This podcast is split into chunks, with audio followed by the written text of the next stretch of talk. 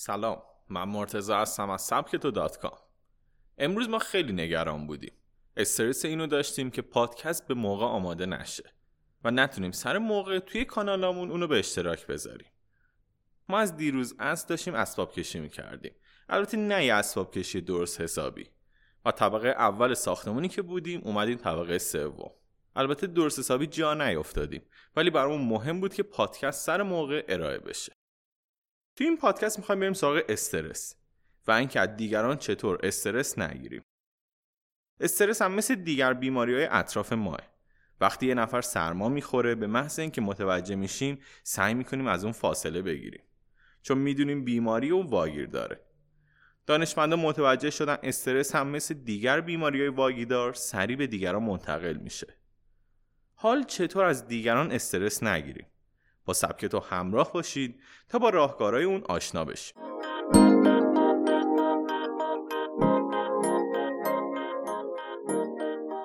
هوارد فریدمن محقق دانشگاه کالیفرنیا اون متوجه شده که استرس از طریق صحبت و رفتارهای افراد منتقل میشه. اما حتی شما با دیدن یک فرد داره استراب هم دچار تشویش میشید. افراد با تشخیص استراب در یکی از دوستان یا خانوادهشون سریع دچار علائم مشابه در سیستم عصبی بدن خودشون میشن. همچنین شاون آچر و میشلن گیلن نویسنده های کتاب های سبک زندگی و شادزیستن میگن 40 درصد افرادی که همسرشون دچار استرسه اونها هم به این مشکل مبتلا میشن. همچنین طی یک تحقیق برای افراد عادی یک فیلم استراب پخش کردن. و بعد از اتمام اون از اونا خواستن که برن کنار افراد دیگه که اونا اون فیلم رو مشاهده نکردن. بسیار جالب بود که 25 درصد افراد عادی دچار استرس بیمورد شدن. فکر کن یه راننده تاکسی اول صبح با همکارش بحثش میشه و ناراحتی خودشو از اون ماجرا سر مسافری سر پول خورد خالی می‌کنه. و شما اون مسافر بودید. حالا شما هم استراب دریافتی و در محل کارتون به همکاراتون منتقل می‌کنید. و اونها هم به دیگران.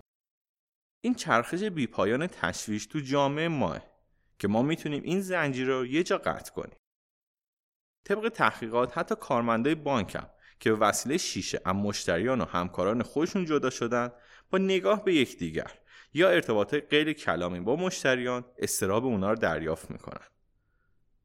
استراب در ریتم های مکانیکی بدن که شامل ضربان قلب و تنفس میشه تغییر ایجاد می‌کنه. و افراد بدون هیچ ارتباطی با فرد مضطرب و فقط با نگاه کردن دچار تغییر در زبان قلب و تنفس میشن. تو ادامه می‌خوایم بریم سراغ سه راهکار ساده که به جلوگیری از دریافت استراب دیگران کمک می‌کنه.